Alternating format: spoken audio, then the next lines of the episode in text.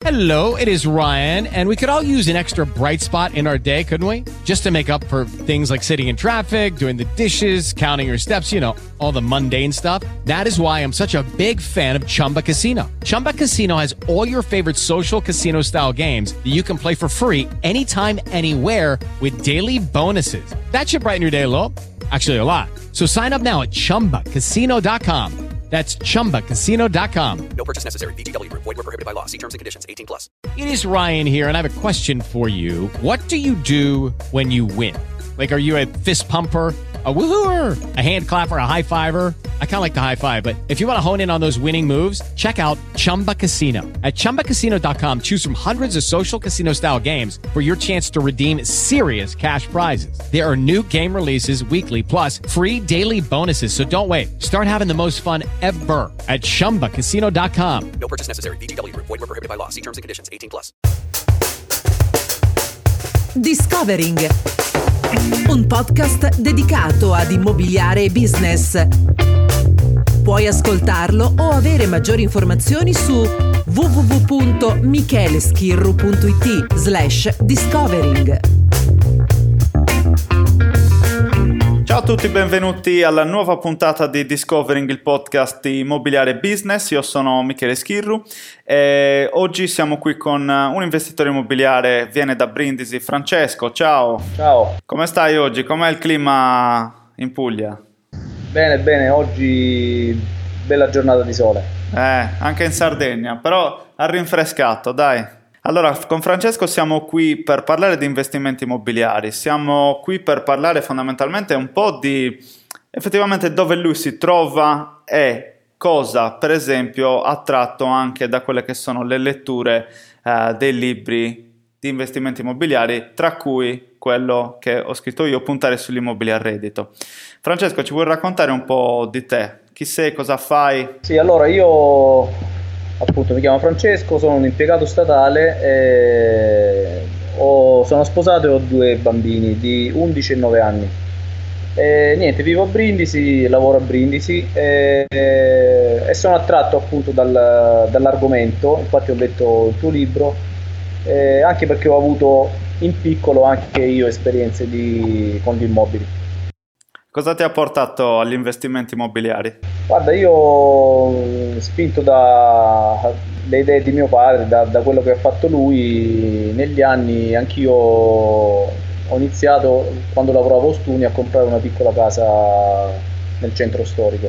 Quindi insomma hai mantenuto la tradizione familiare in puro stile italiano, sai, eh, per la famiglia italiana l'immobile è qualcosa di sacro, insomma, è uno dei principali comunque modi di investire in Italia, no? Sì, sì, infatti, anche se appunto leggendo un po' in giro, diciamo, secondo me l'ideale, anche se è una tradizione, non, eh, non andare tanto oltre, diciamo, le proprie possibilità, anche nell'acquistare la propria casa, perché alla fine sì, è necessaria, però non deve essere neanche motivo di rinuncia a tutto, diciamo, tutto il resto che si può fare, diciamo, in famiglia o diciamo, nella vita di tutti i giorni. Assolutamente, assolutamente. E senti, ci vuoi raccontare Mari qualcosa di più eh, dettagliato rispetto a quello che sono per esempio eh, le operazioni che hai fatto adesso? Oppure diciamo mettiamole in un altro modo in che punto in che stadio ti trovi al momento nella scala diciamo degli investimenti immobiliari? Quindi appunto hai fatto qualche operazione. Dove sei dove vuoi arrivare? Come vedi questo, questo passaggio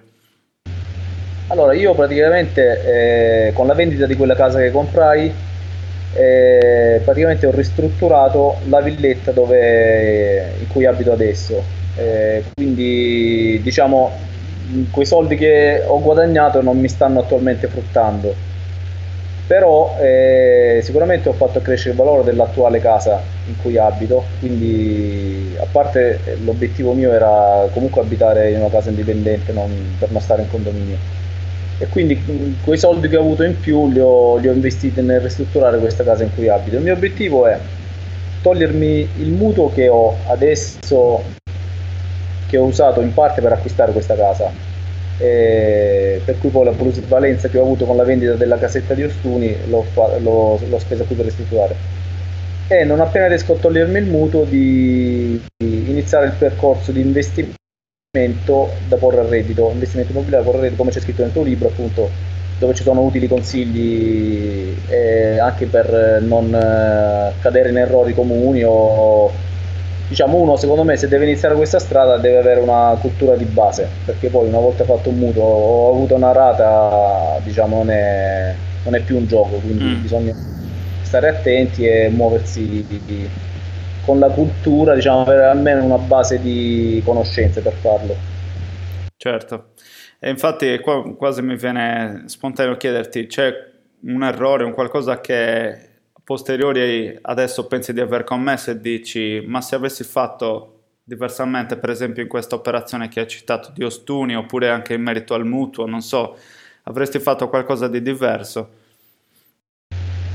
No attualmente no cioè se ci penso no Ho... mi è andata bene con la vendita delle case di Ostuni perché non avevo fretta di venderle quindi l'avevo messa ad un prezzo comunque che io ritenevo mi potesse aiutare nel, nell'andare a prendere una casa indipendente dove adesso sono.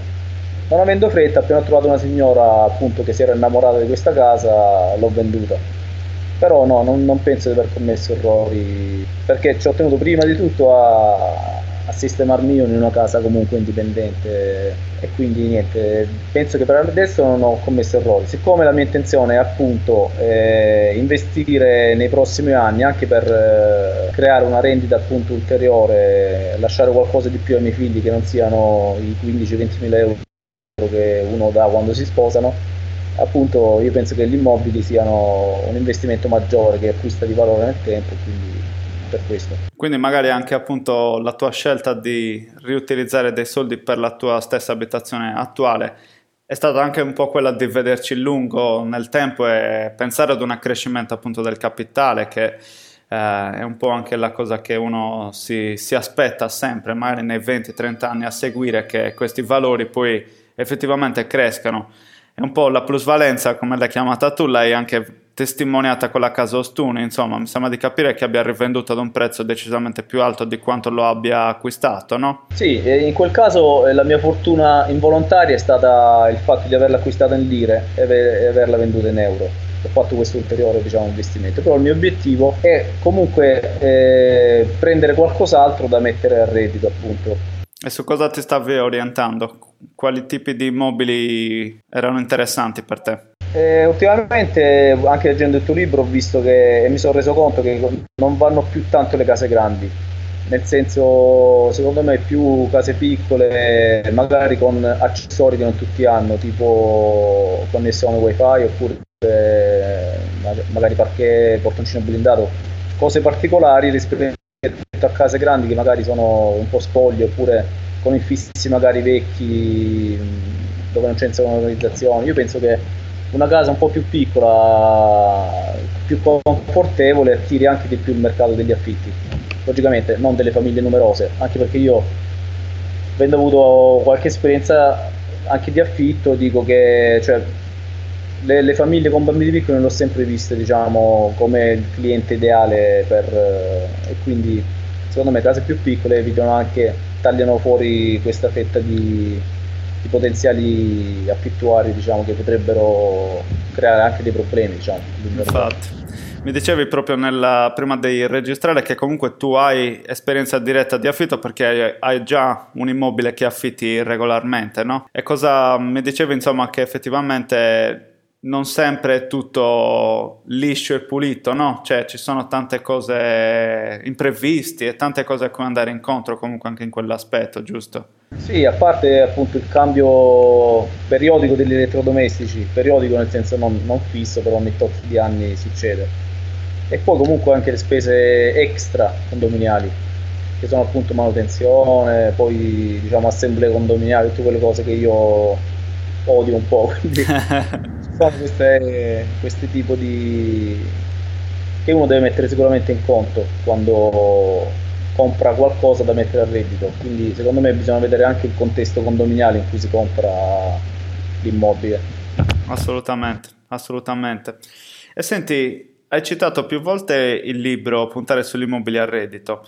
Avevi letto anche altri libri in precedenza oppure questo è stato il tuo primo approccio, diciamo, alle letture immobiliari?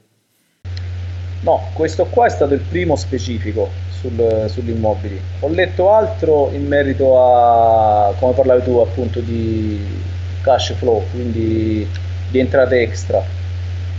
Però anche per altre entrate extra bisogna farsi una cultura alle spalle, quindi siccome sugli immobili qualcosina già ho fatto, quindi mi reputo più portato per, per gli immobili. Come libro specifico no, solo il tuo ho letto, diciamo non se ne trovano tanti specifici, o se ne trova qualcuno, però sono libri di scrittori americani e il mercato non è quello che è italiano, quindi è inutile sprecare tempo a studiare situazioni che magari sono diverse a livello anche di tasse, di eh, banche, eccetera, eccetera. Bisogna anche diciamo, leggere qualcosa o farsi una cultura sulla situazione italiana se uno vuole, perché cambiano i mutui, cambiano le tasse, cambia, cambia tutto. Quindi... Assolutamente. E senti, rispetto appunto alla lettura del libro, qual è, se dovessimo citare una cosa che ti è rimasta che hai imparato e che dici ok, mi devo ricordare nel momento in cui sono pronto a fare il mio prossimo investimento, la mia prossima operazione, eh, questa cosa importantissima la devo fare, la devo mettere in pratica in questo modo. Allora, mi è piaciuto, a parte l'esempio di quel signore che è andato in pensione che ha usato appunto il suo fondo in Inghilterra, quello di, che è scritto sì. nel libro, che ha usato sia il suo fondo sia diciamo, la buona uscita della pensione per investire in immobili, che aveva già uno di proprietà della moglie, mi pare. Sì. E poi il fatto che appunto la location è fondamentale, quindi è una cosa che comunque in effetti è vero che diciamo tra virgolette già sapevo, però diciamo leggendolo nel libro, poi tu stesso hai scritto che è fondamentale, in effetti anche la chiacchierata ci siamo fatti prima, eh, deve, diciamo, uno che deve fare questi investimenti ci deve pensare tanto alla, alla posizione proprio per non avere periodi di casa non affittato comunque con un affitto basso, quindi mi è rimasto quello lì come regola principale. Sì, e poi sai, abbiamo parlato adesso non ricordo, forse via mail, mi dicevi, mi chiedevi se la location era davvero così fondamentale in riferimento anche ad un esempio che io feci per un immobile in zona popolare. E qua per approfondire questo aspetto, la location è fondamentale senza ombra di dubbio perché comunque ti stai garantendo un assegno circolare in un certo senso. In qualunque dato momento sai che potrai affittarlo, sai che lo potrai rivendere, sai che anche in momenti comunque di magra del mercato sicuramente sarà influenzato il prezzo, però non quanto altre zone che non hanno una certa uh, reputazione, piuttosto che si trovano in posizioni non proprio centrali, per esempio. Quindi uh, anche qui per chiarire, location secondo me va inteso sia come posizione fisica al centro della città, però può anche essere location come appunto reputazione che non per forza ha al centro ma ha come dire i Parioli a Roma questa è una location. Oppure il Big Ben a Londra facevano nell'esempio del libro sono location dove tu oggi compri lo puoi pagare anche miliardi però sai che è un assegno circolare e quindi eh, un po' quasi mi sembrava di, di, lasciarti stupefatto dal dire che anche una zona popolare poteva essere un buon investimento, nonostante non fosse magari una cosiddetta location. E quindi questo per dire che la location è sicuramente importantissima, però bisogna ogni volta considerare veramente quelli che sono i numeri che circondano un affare, quindi bisogna calcolare esattamente quali sono le entrate e le uscite sicuramente potenziali, perché uno poi non è che ha la, la sfera di cristallo, però con la, l'esperienza, le competenze e con il network che uno può creare con gli agenti immobiliari può avere numeri precisi anche per le previsioni che può fare.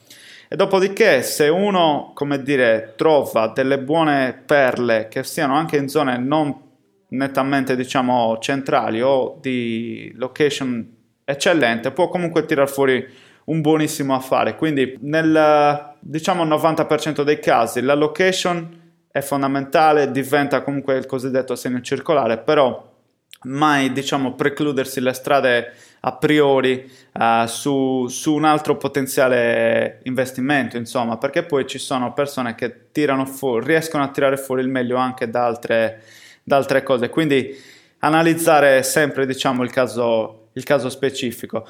Però ribadisco, insomma, sono d'accordo con te, se uno non vuole sbagliare la location paga sempre. Il mio dubbio era sorto eh, sull'esempio che facevi tu eh, di una casa abbastanza grande, pagata a 120.000 mi pare, un 5 piovani. Sì, esatto, quella era una zona popolare praticamente... No, il mio dubbio mi è sorto sul fatto che comunque, ehm, a parte che una casa così grande, comunque uno la deve mettere a reddito a una cifra comunque superiore, uno la compra per quello. Cioè, il dubbio mi è sorto, c'è qualcuno che prende uno stipendio così alto che è disponibile ad andare in una zona popolare, quello, era solo quello il, eh, la, il mio dubbio, diciamo. Ho capito. Beh sì, ehm, appunto ogni location poi nel momento in cui si va a fare un'analisi va analizzata anche dal punto di vista del target di inquilino che ci posso mandare a vivere, quindi magari una zona non necessariamente può essere adatta per famiglia, magari può essere meglio diciamo eh, proposta a studenti, per esempio, oppure giovani lavoratori, oppure magari una zona che non è sicuramente mh, adatta per una famiglia, però può essere magari adatta per un businessman che viene in città uh, solo qualche giorno così per fare un incontro, un meeting, eccetera. Quindi ecco che si configura un affitto sicuramente diverso, quindi una tipologia di reddito completamente diversa. E quindi quando dico ogni, ogni storia è storia a sé, vale proprio questo discorso. Va valutata esattamente con la condizione di causa di cosa c'è in quella città, che tipo di mercati ci possono essere, che tipo di target ci possono essere. Quindi ecco che la zona popolare, la torniamo a citare, può offrire comunque opportunità non necessariamente per famiglie ma per altre tipologie.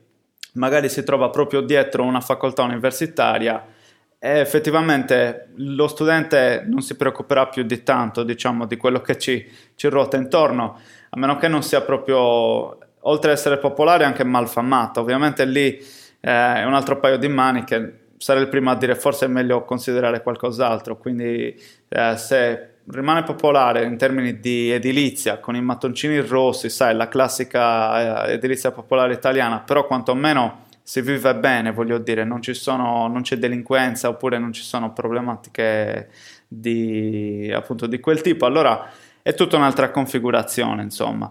Può essere sfruttata veramente a vantaggio per il fatto che ha una reputazione non eccellente e consente quindi un accesso molto più basso a quello che è l'acquisto stesso e magari affitto a stanze ricavo molto molto di più attraverso quindi gli studenti o giovani lavoratori rispetto a quanto potrei fare con la famiglia che come dici tu non necessariamente con una fascia di reddito diciamo importante potrebbe andare a vivere in quella determinata zona insomma. Va bene. Allora Francesco io ti ringrazio tantissimo per la tua disponibilità e, insomma spero che questa chiacchierata sia stata utile per te e che lo sia anche per eh, coloro che ci stanno ascoltando appunto da casa aspiranti investitori o persone che insomma, stanno muovendo anche loro i primi passi in questo, in questo ambito. Eh, quindi grazie mille Francesco. Grazie a te, eh, mi hai dato comunque nuovi spunti anche con questa parlata, quindi inizierò a studiare subito altre soluzioni. Va bene, perfetto. Ti, ti voglio dare una notizia in anteprima e la dico anche a tutti gli altri. Sto preparando un seguito proprio del libro Puntare sugli immobili a reddito che eh, quindi si trova su Amazon e sto lavorando ad un seguito che sarà disponibile nei prossimi, nei prossimi mesi, quindi insomma sicuramente partire da quel libro ti dà un'ottima infarinatura Uh, perché poi non si può effettivamente andare troppo nel dettaglio. Un libro è, è solo un, un, primo scalino di conoscenza e quindi ecco, quello possiamo dire che è il contesto di come investire in un certo senso al meglio in immobile a reddito, il seguito sarà più sul come gestire l'immobile che ho appena acquistato, quindi come funziona dal momento in cui ce l'ho in poi, in sostanza. Ho capito. Va bene. E va bene. Sicuramente lo prenderò allora. Grazie mille Francesco per la tua disponibilità, un saluto a tutti e vi ricordo di seguire il podcast su iTunes da dispositivi Apple oppure da Spreaker su dispositivi non Apple. Eh, grazie ancora Francesco e un ciao a tutti. Prego, ciao.